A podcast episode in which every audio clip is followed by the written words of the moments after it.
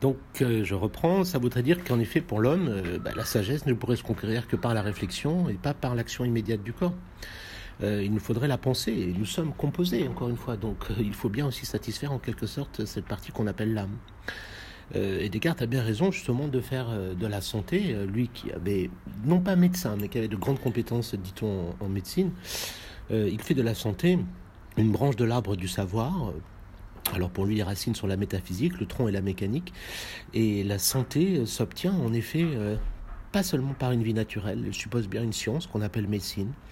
le corps qu'on laisse développer nous met face à sa propre souffrance, faire l'éloge d'une philosophie purement hédoniste du corps, même du plaisir, euh, comme le fait euh, Diderot ou même Sade, euh, nous fait oublier que parfois la maladie nous cloue au lit, comme on dit, le corps me cloue au lit. et donc, la santé s'obtient par la médecine, qui corrige les imperfections de la nature. Pour Descartes, la nature ne fait pas bien les choses. on n'est plus chez Aristote, elle n'a pas de fidélité. Elle est même pour lui un enchaînement mécanique. On retrouve nos, nos thèses que nous avons vues en AP.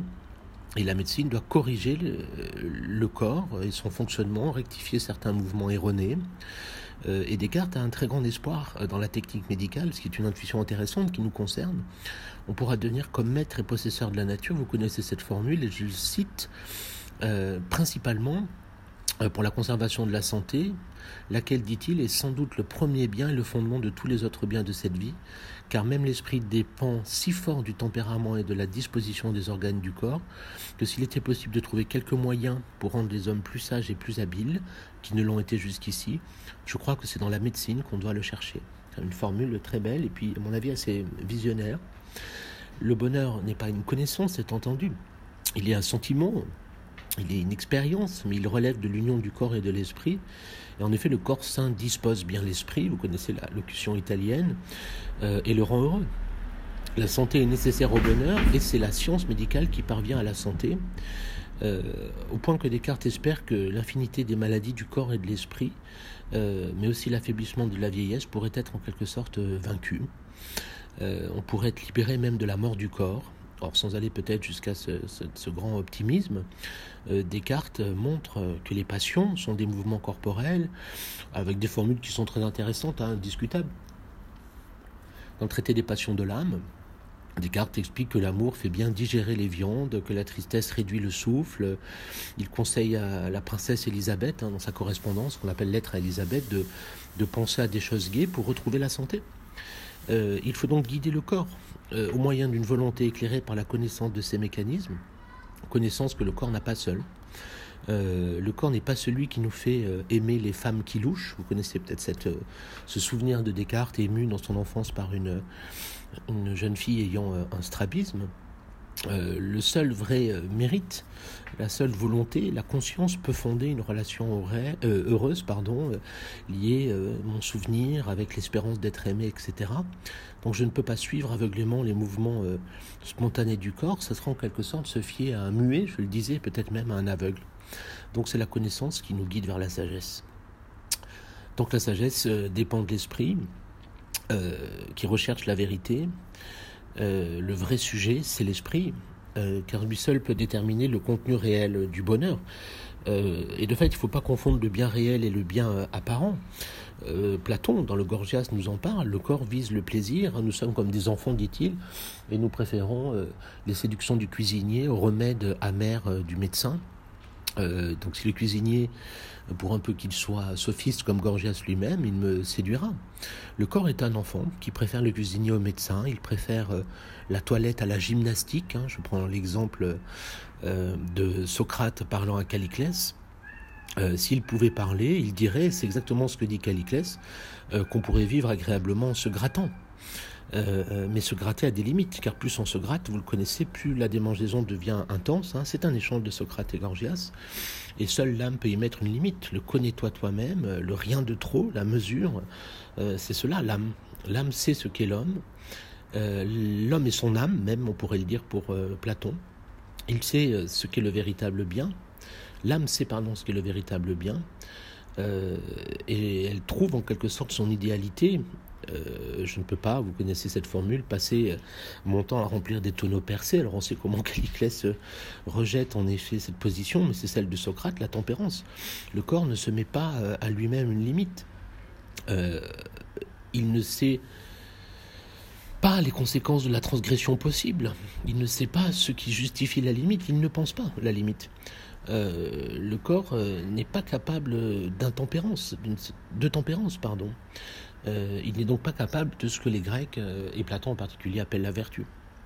Donc la sagesse passe nécessairement par la conscience de soi, par une réflexion sur les fins authentiquement humaines auxquelles mon corps ne peut pas échapper. Donc je dois en quelque sorte lutter contre bah, l'immédiateté irréfléchie du corps. Je dois exercer le corps pour le rendre docile et transparent. C'est ce que nous dit Platon. Il faut effacer sa pesanteur. C'est l'éloge de la diététique hein, chez Platon dans la République, la réglementation du soleil, des choses que, en effet, euh, Platon met en avant. Je cite un extrait de la République. Il ne faut garder du sommeil que ce qui est utile pour la santé. Or, cela n'est pas beaucoup et il faut en faire une habitude. Donc, il y a un rythme à donner. Le corps, en quelque sorte, bat, le cœur bat, mais le rythme n'est pas donné par le corps lui-même. La gymnastique doit, pour Platon, rendre le corps résistant à la fatigue et à la douleur, et le corps ne fixe pas sa propre fin. Euh, même si la finalité est le plaisir, ou même la santé ou le bonheur, euh, cette fin n'est donnée en quelque sorte que par l'âme. Donc l'homme juste et sage euh, ne peut être heureux que dans cette réflexivité-là. Et effectivement, on ne peut pas en quelque sorte parler d'une sagesse du corps euh, seul. Euh, la question de la sagesse se pose d'ailleurs parce que nous avons un corps qui n'est pas simplement un fardeau accroché à notre âme, comme le pense Platon, et Aristote souvent lui répond, mais ce corps qui nous compose, cette sagesse du composé dont je parlais au début du podcast. Nous serions des esprits purs, des anges, on n'aurait même pas la question du bonheur à se poser. Le bonheur est le sentiment justement lié à l'union de l'âme et du corps. Euh, si je parle comme Descartes, la sagesse n'est pas une connaissance théorique seule. Euh, sa fin n'est pas la vérité en effet, mais le bonheur. Mais cette finalité, en quelque sorte, elle tend, elle passe, pardon, par euh, l'élévation, l'élévation, pardon, de l'âme vers le vrai. la sagesse, et c'est très grec, hein, est une conquête. Hein. elle vise à conquérir un bonheur stable, un bonheur euh, dont le corps justement n'est pas exclu. C'est justement parce que le corps n'est pas exclu qu'il a besoin euh, fondamentalement de l'âme. Donc le corps est protagoniste de la sagesse et non simplement objet de la sagesse. Et il faut effectivement associer euh, le corps dans sa spontanéité avec la réflexivité de l'âme.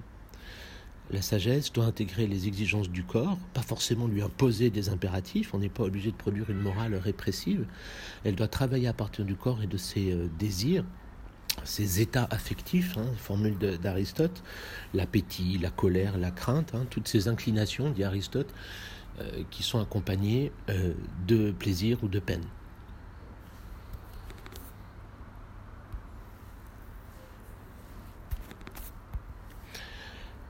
Donc je termine pour euh, aujourd'hui. Euh, Aristote, effectivement, euh, s'intéresse à l'affectivité du corps et aussi au psychisme. Le plaisir ou la peine sont les deux. que serait finalement la colère sans le corps?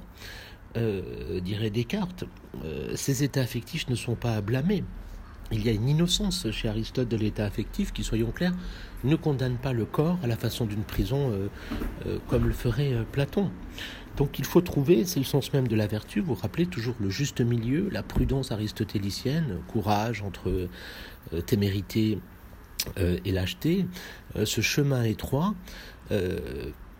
qui est aussi la bonne mesure de la corde tendue chez Bouddha. Vous en rappelez, si la corde trop tendue de la cithare vient à casser, la corde trop molle ne résonne pas. Il faut trouver la juste tension, éviter l'excès, éviter bien sûr l'intempérance, mais aussi éviter, euh, comment dire, euh, l'ascétisme radical, l'insensibilité qui n'a rien d'humain.